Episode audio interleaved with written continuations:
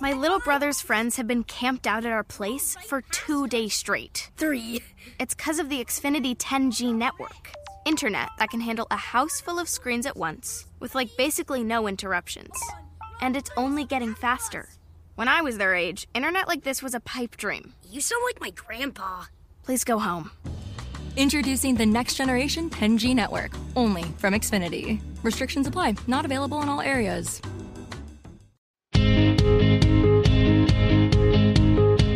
Hey, I'm Zach, and one day I'm gonna make movies, but right now I'm young, dumb, and not nearly as good looking as my co hosts. So, with the help of, I'm Matthew. I'm Rodrigo. I'm Steven. I'm going to learn what makes a movie great by watching all the classics I've skipped over. So, pop the corn and turn your cell phone to silent because it's time for a new episode of Zach on Film. This week on Zach on Film, we're taking a look at scripts because Zach hasn't turned his project on time, and they want to chastise me for it. This week on Zach on Film. Hello, Zach. Hello, Steven. Many of our listeners have been anxiously awaiting your project that was assigned to you, oh, what, about a month ago? Yeah. Due Clamoring at the end of, end even. of June, Something right? like. Something like that. What's the status of this project? Well, scripts written. Oh, Story. good. the storyboards are there. They look like crap because I get depressed every time I start doing a storyboard because I can't draw Mm-hmm. at all. Uh, and uh, that's about it. I've done some test uh, shooting in some places. Mm-hmm. You got some new gear. We'll talk gear in another episode, but Yeah. Um. So yeah, and so I've been shooting with uh, the the 5D Mark II with the 50 Oh, mil. the with one the, that I- yeah, yeah, yeah, okay. yeah. So I was testing that because that's what I'm supposed to shoot with the project. Mhm. And although I think that lens will 50 work on your camera, won't it? Will it? You'll have to look. Yeah, but the Mark II is a full frame sensor. And Oh, yours is a crop frame. crop yeah, yeah. So that wouldn't be a true 50 millimeter lens. But Yeah. anyway, we'll talk about that another time. Yeah, yeah, yeah. So you're still behind. You still got to go and find some actors and I- shoot some things. I had some stuff come up, so I'm a little behind of the filming. okay. Marking the down. I know. I got the email. It's like this is what we're talking about today because Zach didn't turn his project. I was like, oh, I was like, I've been not looking Well, forward. let's turn this into a positive. okay, let's be positive. Yeah. Yeah, Zach didn't fail horribly. Bad idea. You actually, he's you not actually useless. you He's actually- useful. You actually, you actually haven't failed yet, Zach. Um, because we, That'll, Yeah. that'll come when I turn the project in. since you are you've Yeah. written an original script, right? Yeah. Okay, so yeah. here's something cool. You can learn some history through the the history of Hollywood and filmmaking through the history of the evolution of a script. That'd be wonderful. Now, would you like to learn some of that stuff? Well, if I say no, this is gonna be a short podcast, so I'm gonna say yes. Okay. And yes, I would like to learn. Okay, so let us go back. Back, back, back, back, back, way back into the early days of film. All right. Once the people like Edison and uh, Lumiere brothers or Lumiere brothers uh, and others, so there were a whole, a whole bunch of different um, movie studios, moving picture studios that had a different cameras, different formats. Nothing was you know aligned yet, mm-hmm. but in those early days, people would still line up and go see movies. And the Lumiere brothers were really successful at this in the early, late 1890s, uh, uh, up until about 1900. They would go out with their camera and they would just point at things. Rodrigo, you've probably seen some of this stuff, mm-hmm.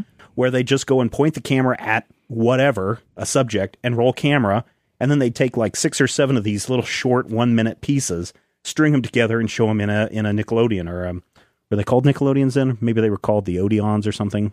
Kinescopes, maybe. Probably. Well, not the kinescopes. That was something much later, but they would show them, and, and essentially we'll just say Nickelodeons, a little place where you go and sit down and watch six minutes of, of film, and you'd have these little bits. The one that I'm most familiar with is the Lumiere brothers, um, workers leaving the Lumiere factory at, at lunchtime, and it's just people walking out of the gate and walking by the camera, mm-hmm. and they do that for a minute, and that is the end of the piece. and now for a baby. Yeah, here's baby eating food. I can't imagine what that would be like though. But that, that time, Yeah. seeing Well, what they do things is they moving. use their mouth. Well, yeah, that's well, that's the thing. You you sit there and go, people having a pillow fight. How is that interesting?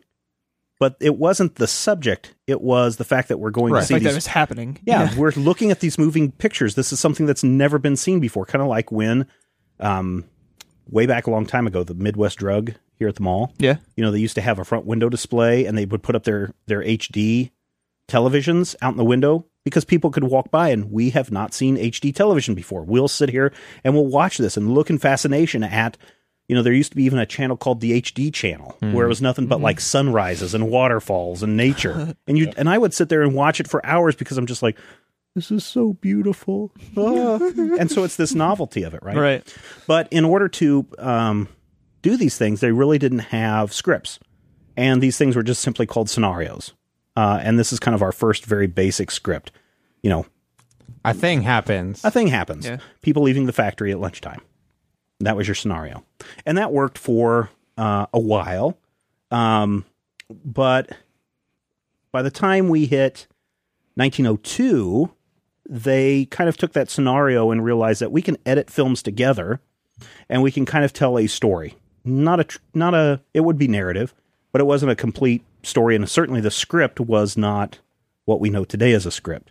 So George Méliès, who did uh, Trip to the Moon in 1902, if you look at his script, it's just a series of scenarios, just in bullet point order. And in the scenario script, you would have something like Scenario one, the Scientific Congress at the Astrono- uh, Astronomic Club. Scenario two, planning the trip, appointing the explorer servants farewell. Three, the workshops constructing the pro- projectile. Number four, the foundries, the chimney stacks, the casting of the monster gun cannon. Five, the astronomers, scientists enter the shell. Six, loading the gun. Seven, monster gun goes off, boom, all that stuff. That was the script.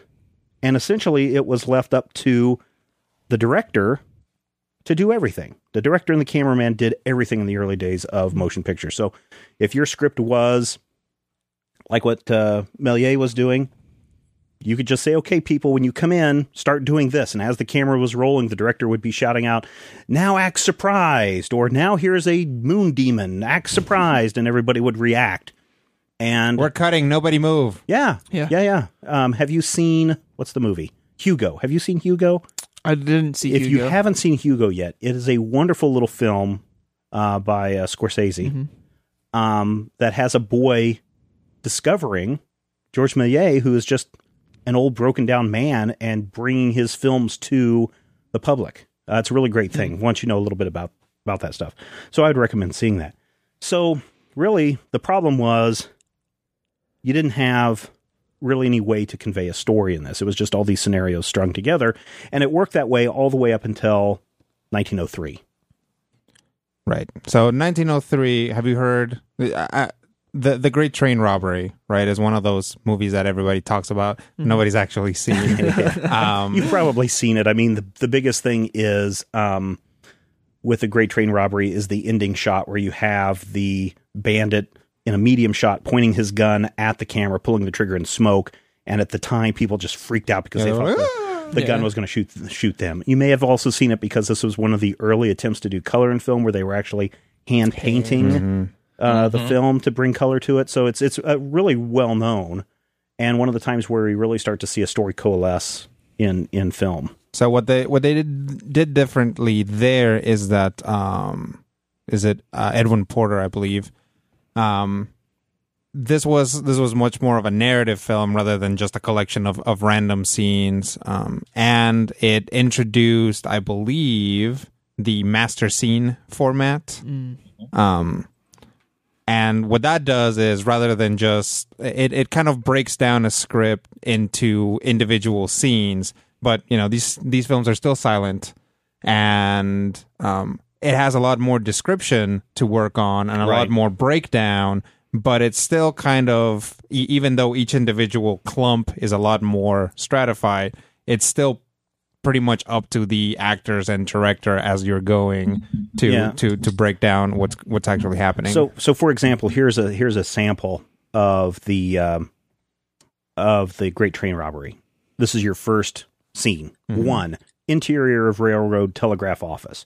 Two mass robbers enter and compel the operator to get the signal block to stop the approaching train and make him write a fictitious order to the engineer to take water at this station instead of Red Lodge, the regular watering stop. The train comes to a standstill, seen through the window of the office. The conductor comes to the window, and the frightened operator delivers the orders while the bandits crouch out of sight. At the same time, keeping him covered with the revolver, or same time keeping him covered with the revolver. As soon as the conductor leaves, they fall upon the operator, bind and gag him, and hastily depart to catch the moving train.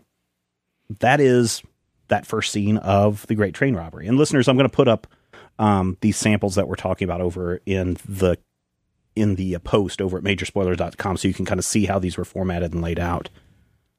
But really it's I mean it's a little bit more detailed. Right, right. I mean, it's it's it's like somebody telling you what happened. It's somebody telling you Right. what happens in the scene. But if you think about it, like think about how you would shoot this scene. Yeah. Like this tells you nothing about camera angles. It tells you nothing about what you're supposed to be looking at. It says basically convey this stuff, and then as you're going, you're supposed to do this. Um, and um, if I recall correctly, this scene does hit most of these things Yeah, yeah, yeah. but um you know it's like the the timing and the pacing of it obviously you know to our modern Still very eyes it's melodramatic, still yeah. very melodramatic and kind of stunted but i mean this was this was uh a pioneering effort because Yeah. prior to this there were actually n- there was actually no such thing as a script as right. such Right. Yeah. Not not certainly in this way. And that's that's really uh, interesting, Matthew, because it this master scene format kind of led to a different type of production that was being done in at the in the movie studios at that time. Right. Well, and from the beginning, I mean, if you if you go back to the the earliest days of your s- silent movies, you had that the director system, where the director goes out, you got a guy with a camera, and the director says, "Walk around, walk out the gate." Now stop walking out the gate. Essentially, you have that director just going out and saying, "This is what we're going to do." But as they, you know, as they transitioned you eventually got to the point where you know you hear about the first unit shooting the second unit shooting you have groups of people who have each have specific skills and what have you they have their you know areas of responsibility so that instead of just the one guy pointing the camera and the other guy telling you what to do they actually have you know you can have a movie being shot at three different places at the same time Right. And that that So- actually came about moving from this director unit, which is what Matthew is describing as the directors in charge. director's unit that system of Yeah, we actually changed totally how we did um, film because of another guy. So uh, Rodrigo was just talking about Porter and how he took the Great Train Robbery and developed this script and developed a way to tell a narrative story. Here's this guy named Ince, right? Okay. And if you look, this great story about Ince, and this is something that everyone can ah, you remember from. it's great guy Yeah, uh, what is it? yeah Thomas, he's Thomas 40 Ince. feet tall he's got a head like a tree So if you're going to work in this industry, Zach, or make money or have a living of whatever it is that you're going to do, a couple of things that you have to do. You have to sell your project and sell your idea, and you have to sell yourself, and you have to have a really good idea that works. And in the case of Thomas Ince, it's almost like he had an idea that he sold to the studio system that was all about him, right? So what Thomas Ince did is he borrowed a suit, borrowed a fancy diamond ring, went to the New York Film Company or Motion Picture Company. I forget what the exact title was. Um, but uh, he convinced them, and again, you have to think that movie production, even during this time, is all East Coast produced. And we'll watch the, um, um, oh, we'll watch a lot of films coming up, but you'll always hear them talk about the East Coast office or the New York office. That's where everything was centrally headquartered. So Ince convinces these guys because he's dressed up and he looks like he knows what he's talking about because he's all fancy and he's got this idea. He's like, hey guys, how about you build me a studio out in the West, on the West Coast, so I can make Westerns? Here's the thing Ince really liked Westerns, right? And I don't know his whole story, but there seemed to be there's a, a bit better reason for him to go to the West Coast beyond just staying in probably the look of things it really was, and, and I don't remember when the entire when a lot of the studios started moving westward. Um, but Ince went out to California, started building up studios, and he developed a new type of script uh, that we know today as the uh, continuity script. And the continuity script, he really developed. It. He was already a small independent filmmaker, but here he's taking this script and he's breaking it down into specific scenes into specific shots and it, what goes on into these individual shots. And what he did was he developed this system that basically said, here's where things are taking place, here's what's happening in the scene, here's how, and then he basically, I don't, I don't know if he was a fan of Henry Ford or just a, a fan of this method, but he mm-hmm. figured out that you could industrialize film production mm-hmm, mm-hmm. because you could look at a script and go, okay, in this script, I know that if it takes place at this time, this location, etc., that it's going to cost this much money, and I know we can get this much done in a day based on how these shots are constructed. And he developed really started the studio system because of this script method that he developed, the continuity script.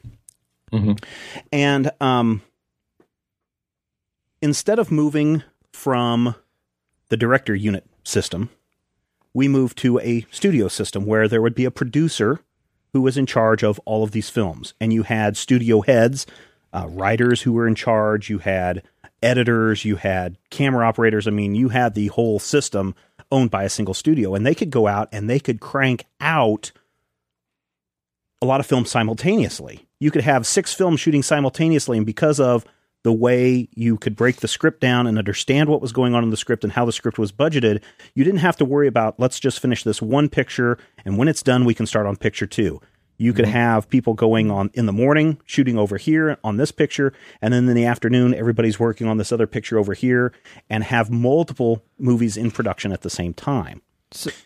So did this, uh, but before this uh, continuity script, were a lot of f- films still shot uh, in sequence? A lot of them Did they, were. So did they start after this? This I mean, we better talked- detailing of scripts. Well, you did, did some you did some research on uh, Eisenstein. Yeah. and you know when he was popular and you know that there was editing right but yeah a lot of the times it was just like okay we're doing these pieces one right after the other Right. but more importantly as far as the production process goes they were like okay we're working on civil war drama Right. and that's all we're working on and as a studio that's the only picture we're working on. And when we're done with that then we can start the production of this n- next one because we know where all our money's mm-hmm. going to.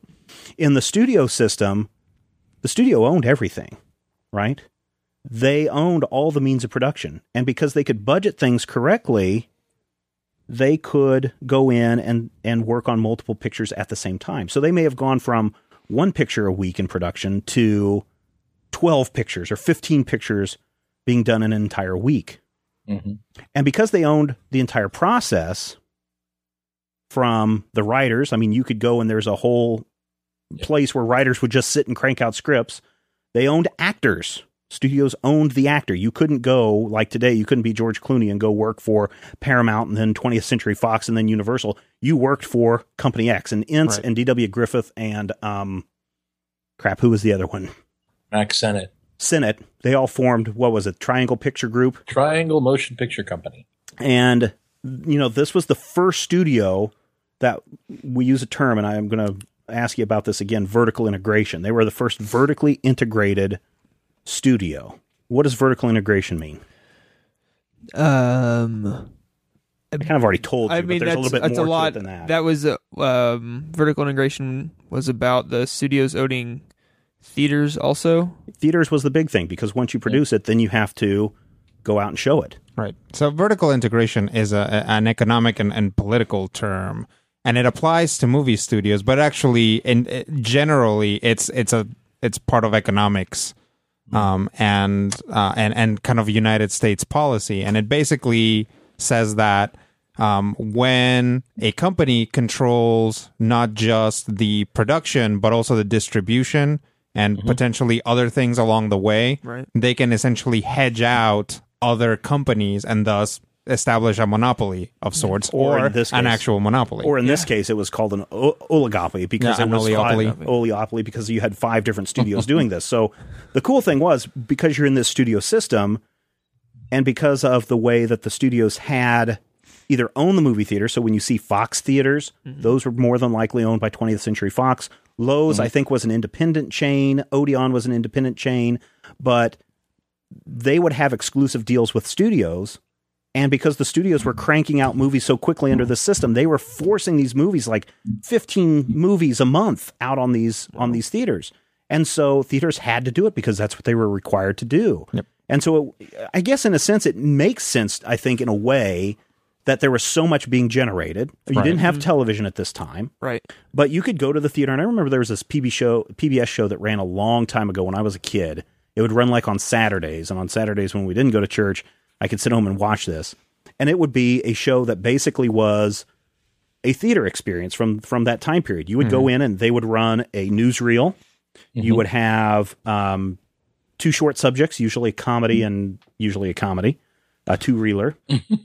then you would have The Bowery Boys. Oh, you could have a serial, I guess, would be in, included in that. So you could have a comedy and a serial. So your Rocket Men to the Moon and your Bowery Boys would be in that. And then you would have a main feature, and then you might have a double feature. So this show ran from like six o'clock at night and six to probably eight eight thirty, I think, on mm-hmm. PBS. I forget what the name of the show was, and it may have only been local. But it gave you this experience of what it was like to go to a movie at that time. And if you're a company, if you're a studio that's just cranking this stuff out all the time, there's always something to be shown. So it would it makes sense that you could have double features that are running with stuff. It makes sense that every Saturday you'd have a reason to go down to the movie theater because you knew that there was something new going on. Plus, you wanted to see what happened to to Tom Mix next. You know, mm-hmm. so in a sense, from an audience perspective, there's nothing wrong with having all that content in a time where people are starving for content Right. Unless you're an independent person, right? If you're an independent, if you're not one of the big five, how are you going to get your film shown? Mm. And that's where the government steps. The government steps in. Right. The, the government turns an eye to, to the movie industry and says, "Oh, this is a monopoly, and we're in the business of busting monopolies nowadays." Yeah, especially Yep. especially then, right, Yep. Matthew? Oh yeah, dating back to like the the late 1800s with the Sherman Antitrust Act, the basically United States government was trying to keep anti-competitive behaviors. You couldn't necessarily be, you know, your Carnegie Steel owning everything and forcing everyone else out of the business. And that definition is exactly what you had under that studio system. That vertical integration was essentially five people, five studios under, you know, five very rich people, I'm sure, controlling all of the means of production in Hollywood. You didn't get a movie made without going through, you know, who were the big five, Stephen? Oh You well, you know, Paramount. your Paramount and Fox, and I'm sure M- Mhm. MGM was one of them. Um, Yeah. your Jack Mayers and like that.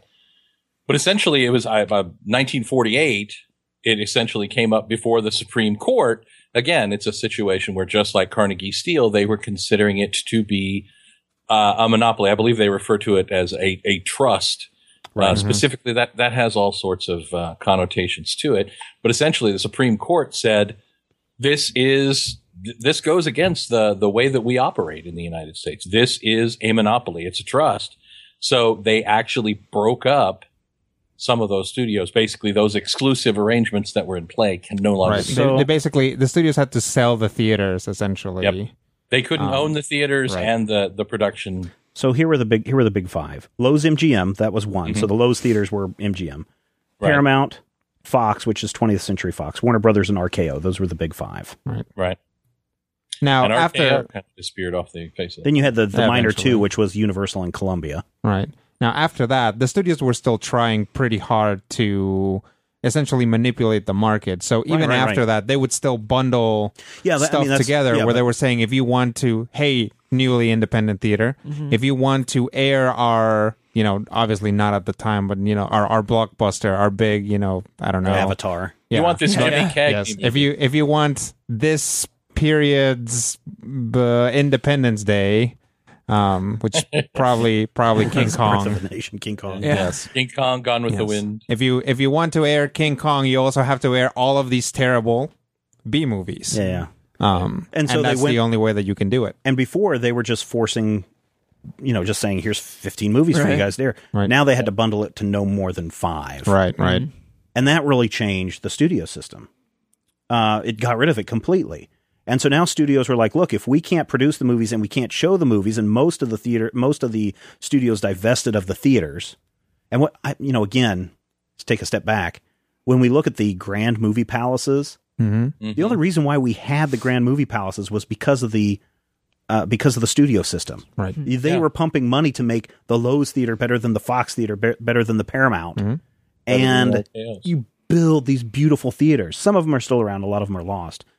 But, you know, I think antitrust, and, and again, it's nothing's good when you deal with antitrust. Right. But in this case, I really think we lost something special about the movie going experience where we're not going to deck this thing out like a ancient uh, Arabic marketplace. We're going to put you in a little black box and show a picture. Right. So I think that that's something that was lost in that time But period. but likewise, nowadays you can actually go to any theater and see any movie. right, Right. right. As opposed to back then where you had to go to Yeah, the yeah. Fox to watch a Fox Yeah. feature or to the MGM Grand to watch I don't know. an MGM movie. An MGM. An right? MGM movie. Yeah, to, to watch go- a lion scream here's- at you here's for the a thing. while. 1948 is when the antitrust law uh, came out, United States versus Paramount et, et al. Um, by 1955, the central studio system, which we're talking about, was completely dead. The continuity script really didn't have a purpose anymore because studios were not working in this way. They Right. wanted, you know, if a movie, if the studio was going to make something that was going to make them money, they weren't just going to crank out schlock like Rodrigo was saying. They had mm-hmm. to make sure that it was worth their time, effort, and energy, and they didn't want to take on all the responsibility themselves. So, 1955, you've got film no longer vertically integrated. Television is just eating up audiences left and right. And so the studios starting to shrink say, hey, look, producers, we will finance and distribute your film, but we are no longer going to hire writers. We're, we're not going to have a writing staff. We're no longer, and then uh, actors, of course, leaving uh, left and right as well, forming their own groups and unions. You know, we're not going to employ them full time, et cetera, et cetera, et cetera. Producers, all of this is now being dumped upon you to do this. So the producer would have to come up with a script. Uh, they would have to go and sell it. They would have to find the writers. They'd have to hire the actors. They would hire the directors. So we move into a script format that needed again to be sold to the studio. And this is where we get into our master scene script, the last final stage of where we're at today in the motion picture industry and as far as scripts are, scripts are concerned. We no longer have to, in a master um, scene script, have to worry about all the camera angles. We don't have to worry about the cuts and dissolves and, and all of that The stuff. budget. how much is how much the scene's going to cost?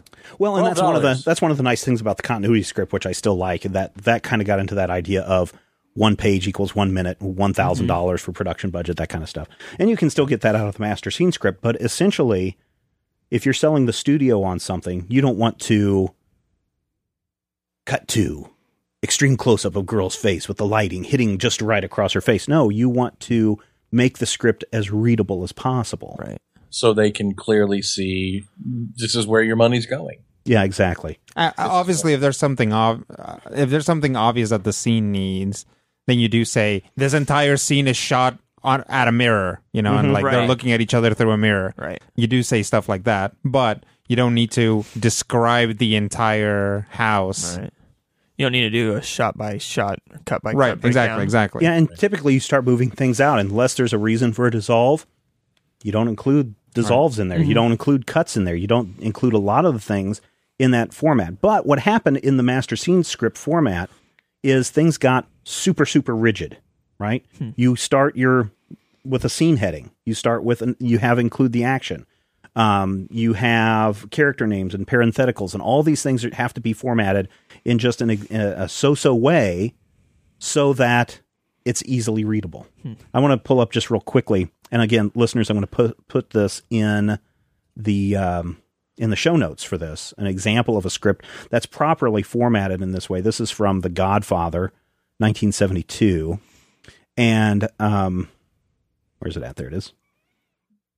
I just wanted to bring this up so you could see or hear how this this is properly formatted. So you have uh, interior Don's office day. So we know right away that this is taking place during the daytime in Don Corleone's office, and it's inside. Right, It's exterior would be exterior.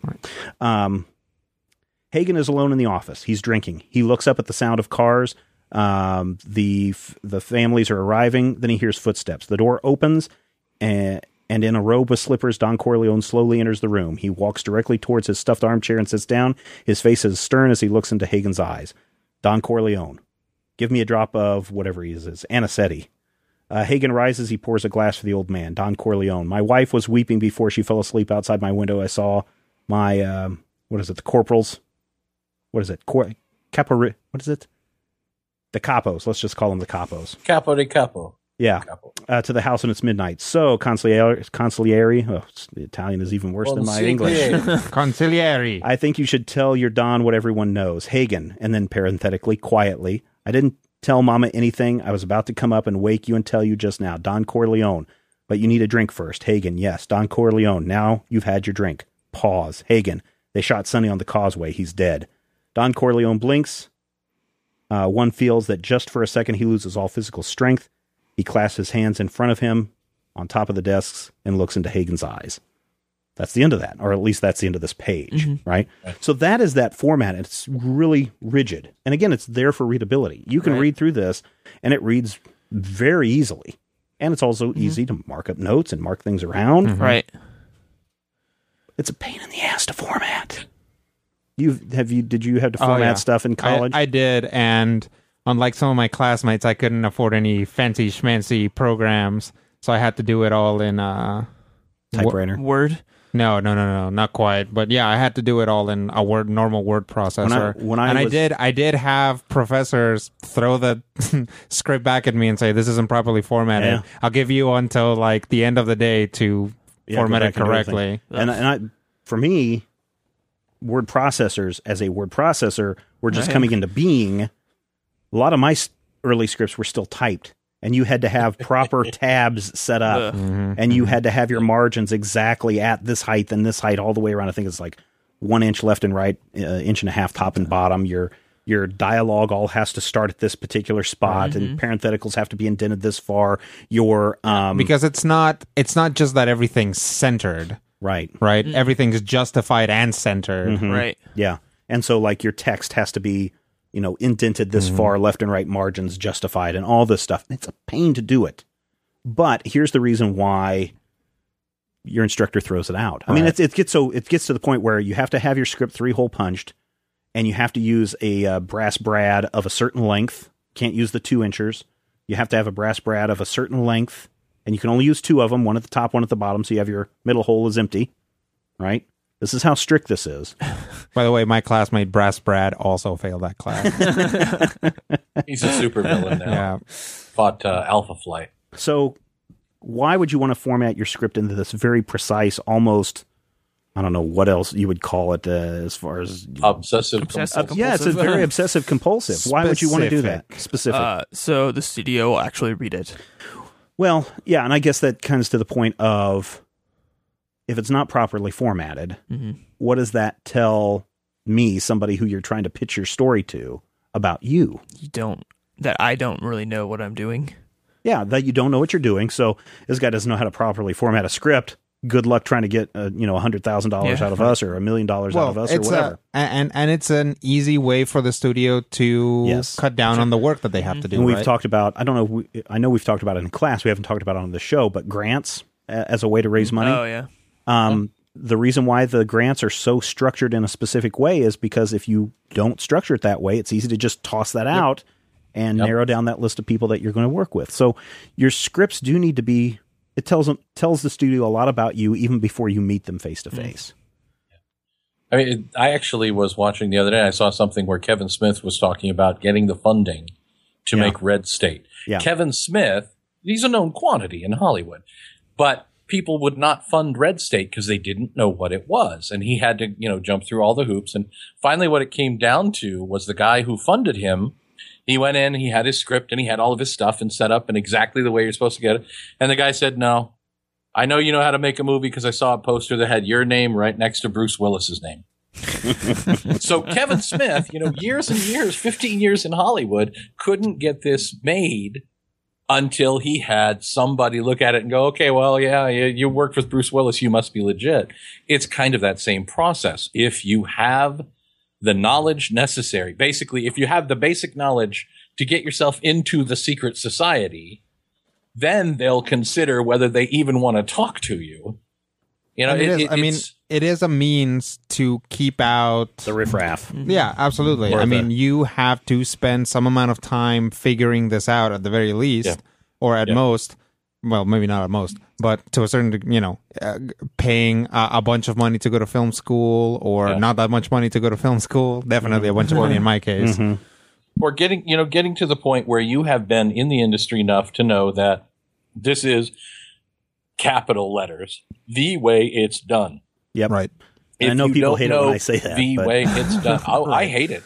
I hate that kind of structured thinking and i hate that rigidity. But on the other hand i understand it especially you know it, if you come into my store and you say i've got this action comics number one and you, you flip it up on the counter and you've got it wrapped in, you know, bubble wrap or you've got it in one of those, you know, Cellophane. little plastic slider things that you have in the notebooks, the three ring binder Oh, yeah, things. and you put- Roll it up. and you put put it in you a put some crappy bag. tape on it. Yeah, you have failed the basic knowledge check of okay I, I i don't even care what you've got in that bag because it's clearly not an action comics number one because a you don't have the basic level of knowledge and access necessary to even get your hands on an action comics number one and it's it's that same thought process if you don't know how you know to stick a brad in a script how are you going to control a multi-million dollar publication? How are you going to make sure that your 30 days of shooting doesn't stretch out into 250 days of, of Heaven's Gate shooting and end up bringing down a studio like Cleopatra did in 1967? Now, here's the thing. When I had to do it with a typewriter, it sucked. Yeah, I can. When imagine. Rodrigo had to do it in the early days of computers, it, it sucked. No. With his wang. um, final. I mean, Final Draft was already Oh, yeah, around. yeah. I just couldn't afford. Yeah, I, I think Writing I remember software. meeting with the Final Draft people like on version 1.0. I was at a show and they came up and said, oh, "Can you guys come over and talk to us about this?" And I was like, "Yeah, okay, let's take a look at it." And talked with them, and they were like talking about four or five hundred dollars for this, and I was like, "Are you kidding? How are people going to be able to afford this?" He's like, "Well, you know, we're selling it to these people, not just to the average Joe, so they could justify the price." But yeah, to an average student, some of No, that no. software is really expensive. Today, So Final expensive. Draft, Final Draft has kind of become the de facto, Right. uh, kind of like an Avid system is kind of Yeah. um, the old, the grand old uh, Poobah. Editing. poobah, yeah. yeah. of the editing software. Final Draft has kind of become that. Um, Movie Magic Screenwriter, I've never used that, but a lot of people are really, po- I think it's really good. Um, Montage is a one that you can get through the App Store. Even Rocky had him on. Uh, Adobe Story is one that is out there. That's We've I've used been that. using. We've used that with, um, or we used to use it with um, uh, Want List. Remember Yeah. when we used to do the Want List, Zach? I remember that before Capstone. Man, he's Before passive aggressive Capstone. tonight. in the in the law in the long ago, dark ti- time. Yes. Yeah. The Uh, the- dark the times of before times. 2011. The one that I like a lot is Celtics or Celtics, C E L T X dot com. Uh, it's the one that I require all my students to use in class. it's Yeah. Cell, Texas. it's It's good. Um, it's really good. It's um, is it still free? Yep. Uh, not through the App Store, through your, Through your computer type machine. Oh, through uh, web. cloud based. I think through their cloud based web version of it, it's free. Yeah, but it's like twenty bucks or thirty bucks or something like that. through the um, app. Yeah. through the app store and it and it works really really well and it's just basically you say hey i'm doing a movie script and all you have to do is start typing and it starts sensing what you're wanting and you can Mm-hmm. just hit a tab key and it knows that after you've done a description Mm-hmm. that when you hit that tab key it'll jump over and start putting in the name in and as soon as you hit return on the name it says okay the thing that It's follows is either a par- parenthetical or a dialogue and it starts formatting things perfectly and you Yeah. can put up if you start with a parentheses it pushes it in and it's a great little program i really like yeah, that that's what. I always used until uh, I jumped on the Adobe Cloud Yeah, yeah. uh, got story bandwagon. part of that. I, I use Story for mine. Mhm. Do you like how it integrates? Yeah, I haven't um, fully thrown Story into um, a workflow Oh, trial yet, Mm-hmm. just because uh, I haven't had a desire to try to do it. because I haven't done my production. Uh, because I haven't done my to. project. I mean, definitely having software like that is really useful because you don't have to think about formatting while you're typing, which Right. is Yeah, nice. Now I would double check once you print it out if before you send it off to somebody. Oh yeah, make sure that it, all the margins and everything are Right. correct. yeah. Um, And you had you have on here a a uh, website, right, that you were talking about that has all the guidelines. yes. Uh huh. Yeah, and I've got that in the link as well. Um, story storysense.com has all the formatting um, guidelines that you need for that. So do check that out. The good thing is, Zach, I looked at your script the other day, um, and you have it properly formatted. So you got that going for you. Because I, the the thing is, I tell my students, here's how you format your script. Here's the software that I want you to use, and they're still turning in stuff that either is not in a two column format, which we didn't talk about because that's more for television production and live television production. I don't like that. Um, but I prefer the movie script format for the readability in this format. Um, and people are still turning it in either handwritten or Handwritten. handwritten pencil, rip it out of their notebook cut type stuff. Oh, And it's just like, are you kidding me? even I. I hand don't I hand that. I handwrote this script. Generally, if I Which- if I like if I get stuck on writing, I switch the medium that I'm writing in, And so I wrote. Yes, actually, but you don't- I- if- no, but no, then but you no, don't turn it in. No, I wrote all this in on a pad of paper, and then I put it into story. It's it's fine if you write your scripts uh, uh, uh, with with like a with charcoal on a sidewalk, quill. as long as you yes, as long as you try and transcribe them afterwards. Yeah. Yeah.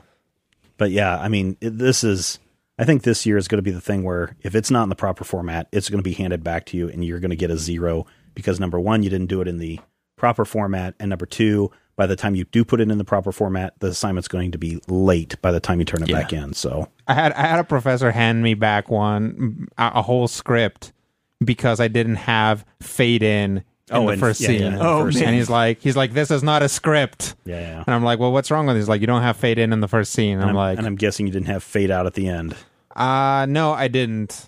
But actually, that script had a lot of cuts, so I think it was like cut to black. So I, okay. I mean, I did have something. An But Iris to Black George Lucas effect. yes, So, uh, Zach, in this, in this, Star because in be, because of you not having a project, it actually Yeah. gave us an opportunity to talk about Mm-hmm. the history of motion pictures and how a script format changed the way the production was done. and, And- shut down RKO pretty much Yeah, yeah, in- yeah. Entirely by 1956. Yeah, and so uh, hopefully you've learned a little bit about. yeah, that. no, it was, it was really good knowledge. questions. Oh man. Comments? Um, uh, one comment is that I, I'm always intrigued on how uh, legal law in the United States always infects film. Yeah, that's That- the that- problem. That's it not really infects. that's not really about uh, script. well, se. you know, I mean, No, go ahead and ask it. uh, you know, uh, the the law is important, and e- even awesome studios that put out awesome movies are not above the law. So when Well- when things get in the way, you have to work around it. So there's a couple of different ways that. I mean, you don't want government messing with your stuff, right? no. And Rodrigo, nobody wants the government in their business, right? Right. So there's two ways that the government can get in your business, or there's two ways that you can. Well, there's two things that can happen. The government gets in your business, or you do things to prevent them from having any interest in getting into your business. The first one is the lawmakers create laws, which we all hate, right? The second one is We hate law. we hate laws, anarchy. Hello, NSA. Um, the second one is you self-regulate, right? And so when we talk about the MPAA and we talk about the Hays Code, um, going back even farther to the Hays Code, that is the industry saying, "Hey, wait a minute, government, we don't want you stepping in and creating laws to tell us how to create these films." So Right. we're going to create and, and self regulate ourselves. So we're going to create this Hays Code based on a I, don't, I think uh, priest. I think if I remember correctly, I'll go back and look I'm pretty sure. and um, and the Catholic League getting involved, Mm-hmm. and then that turning into our motion picture uh, association ratings that we have today over time. Right. That's all self regulation. Right. We don't have any film. I mean, we have certain laws, certainly, you know, child pornography laws, those kinds of things that prevent you from shooting and doing certain things. Mm-hmm. But for the most part, we have a governing board that comes in and says your movie, Zach, is worth this rating, and based on the Right. rating you get, that can be have an impact on Your box Everything. office. your box office results. Yeah. And again, I if you haven't seen it, I know you've seen Yeah, it, I've seen right? it. If the rest of you haven't seen it, this film not yet rated is a must see film. Hmm. Just to f- It's see how screwed up the MPAA is. Right. And what So- happens when So I mean, that's absolute that's, power creeps absolutely. That's Yeah. that's that that's something to think about, right? So on the one hand, is like you certainly do not want the government in your business, right. but on the other hand, if you self-regulate, then you have private interests, Right. in your business, Right. And you know, from a if you if you want to take a very um, uh, cynical perspective, you could still have private. Uh, interest in your business when the government is regulating yeah, it. yeah. yeah. but you know it's it's kind of that it, it- you're gonna be you're gonna run into problems no matter what look at I mean, if you want a comparison of private interest versus government, look at the FCC and radio and look at film and the MPAA. Mm-hmm. That would be the best way to look at it, right, Rodrigo? yes Well, uh, but they're both screwed is the thing. I mean, the, the the expectations are similar, but I think that the excesses of specifically the Hays office in the 30s and 40s, well, uh, not necessarily the Hays office after all, what's his face took over. Um, the guy who was named after the Star Trek aliens whose name is Spock. Hitler? Breen. Breen. Yeah, yeah. anyway, but you look at that. I mean, you look at things like the the Hays office had such influence that they could, I mean, they could shut down production Yeah, yeah, if yeah. you didn't play along. I mean, to the point where yeah, the the line "We'll always have Paris," yeah, nebulously referring to what may or may not have happened between Rick and Ilsa in Paris. Well, there's a There- whole. I mean, we need to have a Yeah, whole. the reason that Sure, exists sure. is because the Hays office said no, they can't have slept together. That is immoral. yeah, But when it when it comes down to it, the excesses of either the FCC or Right. the uh, you know the previous office are they I think they're on different levels, they are, different because- ends of the spectrum, but they're both woohoo crazy. Well, but well, you because have because when you have a government organization, it's like r- rules have to be applied evenly across the board. So there's no, uh, you can't argue art necessarily to a to a government board. Whereas Right. where you have where you're self police, you have more leeway with that. Mm-hmm. But also now it's completely subjective Right. to Right. what people think. and that was really a problem. And again, we'll go into this, and I'll see if I can't get a special guest to come in and talk about that. But um, at one point, each community would have their own decency laws. yeah. And so Hays, the city of Hays in Hays, Kansas, had its own film commission. And I think they still do. I think it's still on the books. Um, but their job was to go and review every movie. And if they find something objective, objectable, they could say, this movie cannot be shown in Hays. Right. Or, Mhm. let's cut, out a whole bunch of scenes. And oftentimes those scenes were put on a reel somewhere else and forgotten. And then that film was shipped to the next town. And so sometimes you hear and you'll discover these things of, oh, this entire reel was found stashed behind a, a wall in some theater that was being torn down, and Yeah. it's and it's this reel that's been missing since 1927, or these 5 mm-hmm. seconds that have been missing since you know 1932. It's Yes. because of the the towns going in and chopping up their own individual you know cuts of the film. I think I'm gonna try to get on our board and see if I can I think it's still on and the try books. to better our theater and Uh, say no, you can't bring that stupid movie here. Let's Ah. bring better movies. I don't think they you can't bring the new they- Katy Perry uh, Yes. biopic in. No more G movies. I don't think they have the power that they once did, but if you were Darn. appointed to that, because uh, Matthew may remember Lila Lloyd, um, he was actually still a card carrying member of the committee, and all he had to do was go to the movie theater and flash the card. And this was in the 1990s. Just flash the card, and he would get to go into the movie for free Heck yeah. because he was there to make sure that this movie met community standards. Mm-hmm. Yep. See, Z- I'm gonna is- change the community Zach- of Hays. Zach is already feeling the pull of the dark side. I, I, you, like- have to do some. Re- I have not researched that. I would be interested to find out if the board, if that committee, or if that, I think it's the committee, The Hays Hays Film film Decency decency. I don't. You Committee? have to look and see. I'll, Is I'll, that I'll the be at a Hays- commission The meeting soon. Hays Film Women's Temperance. um, it's probably like union. the the Hays movie or motion picture committee or something like that. Okay. You can, you'd have to call and do some, Ask some research. the Hays So- movie committee, and you that and starts pretty with tight? C, and that rhymes with Actually, yeah, I film all the commission meetings, Well, so I that know doesn't all of mean them. your- That doesn't mean your best buds, but yeah. I Well, asked. no, we're not best buds, but we talk. So let me let me throw this out there while we're talking about it. Um, and and this actually relates to like the the super tight uh, script formatting stuff.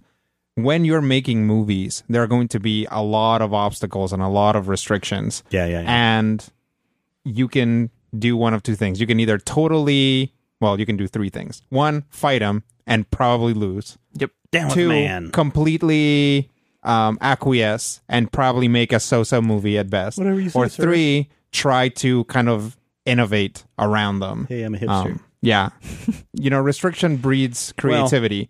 the reason I think why, um, gener- in the general consensus, um, Star Wars, um, Return of the Jedi, and Empire Strikes Back, although not in that order.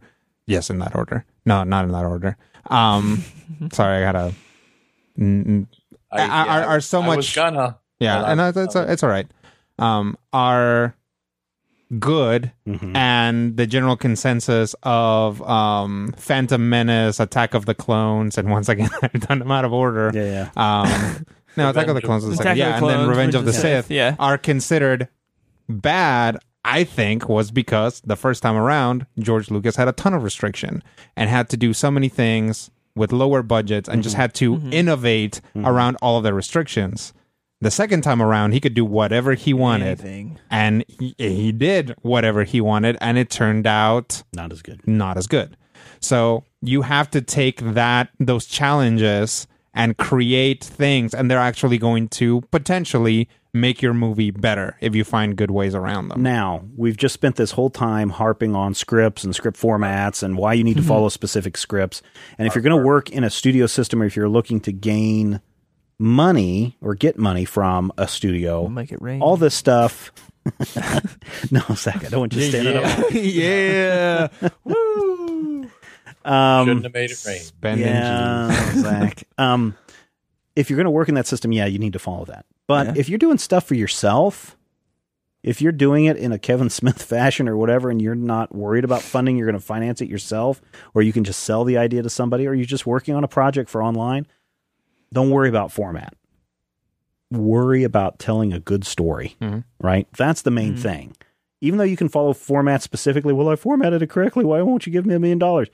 You got to have a story that's right. interesting, right? Yeah, It has to have course. characters that appeal to an audience or appeal to somebody um, so that people can finance it and distribute it because that's ultimately what you want. But for yourself, write it how you want, right? Don't worry about the formats, but be aware of this because at some point you may be working for maybe not a movie studio, but an ad agency Mm-hmm. who needs to have a script properly formatted. You may be working for a TV station that needs a script properly formatted. So you do need to you do need to learn the formats. But This was this was good then. Format. yeah, Yes. yeah, yeah. And now you know the one. And now you know the now we rest of the story. more. And. I believe that will We got a we got a actually oh. an email. Do you have Oh, we an have an email. Yeah. Oh. We have oh. an email. Yes, I forgot about the email. The lo- Hello. wonderful email. My name is Uh, Zach. scrolly, scrolly, scrolly to the bottom of the page. Dear, Dear Steven, Zach, Matthew, Rodrigo, and all, I just wanted to say how much I enjoy the Zach on Film series. There's no so- shortage of schmucks to review, mock, or breathlessly worship great films. Great in quotations.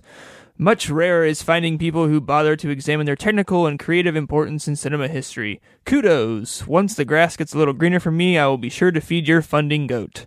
P.S. I'm sure you'll get a million and one requests for reviews, but is there any Brando on the queue? A lot of folks credit On the Waterfront with the transition from, from actors acting as if in a theater production with ex- exaggeration and projection to more modern techniques. You have done such an awesome job with the technical context of filmmaking. I'd love to hear your take on the evolution of acting. Well, guess what? Next time we are actually looking at Marlon Brando's On the Waterfront. Stella. Oh, we give a quick shout out to not the some of the right people that uh, made No. this uh, episode possible. That's a streetcar. Yeah, that Yeah, is a that's- streetcar. that's a streetcar. Although early in the film, when he's yelling up at uh, at the guy he uh, helps kill, Gary! he's almost kind of like that. It almost sounds that way when he's doing it. So Is that the one where he's he could have been something, but instead Yes, I he's could have a been a bomb, which is contender. what I am. That's, that's the one. Yeah, I always get those confused. You want to do some shout yeah, outs? let's do some shout outs Shouty really outy. quick. We're, we're shouting out to people that make this episode possible. Michael Watanabe, Seamus Dorr, Jared Torre, Justin Norris, Lins Kong Severin, yep, Lins- Christopher Lins- Daly, Amber Didn't, Josh Payne, Paul Fassett, and Stephen Propst. Thank you, every one of you, for your donations to Major Spoilers and keeping shows like this possible. I think that's Seamus, by the way. Seamus?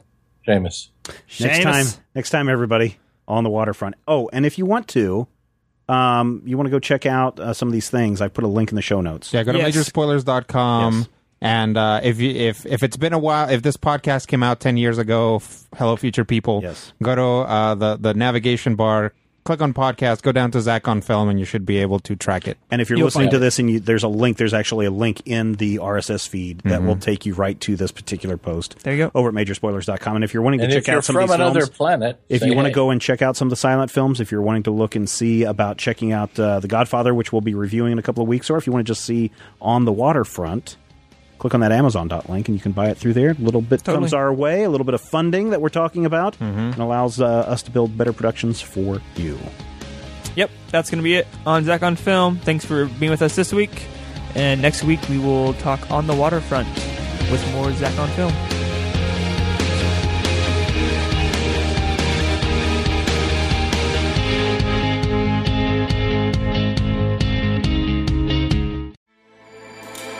With everything you have on your plate, earning your degree online seems impossible. But at Grand Canyon University, we specialize in helping you fit a master's degree in education into your busy day. Your graduation team, led by your own GCU counselor, provides you with the personal support you need to succeed. Achieve your goals with a plan and team behind you. Find your purpose at Grand Canyon University. Visit gcu.edu. If you own a vehicle with less than 200,000 miles and have an auto warranty about to expire or no warranty coverage at all, listen up. CarShield has a low-cost month-to-month vehicle protection plan that covers more parts than ever. Visit carshield.com/audio to find out how you could pay almost nothing for covered auto repairs. Drivers who activate this vehicle protection today will also receive free roadside assistance, free towing, and car rental options at no additional cost. Get your free quote today at carshield.com/audio. That's carshield.com/audio.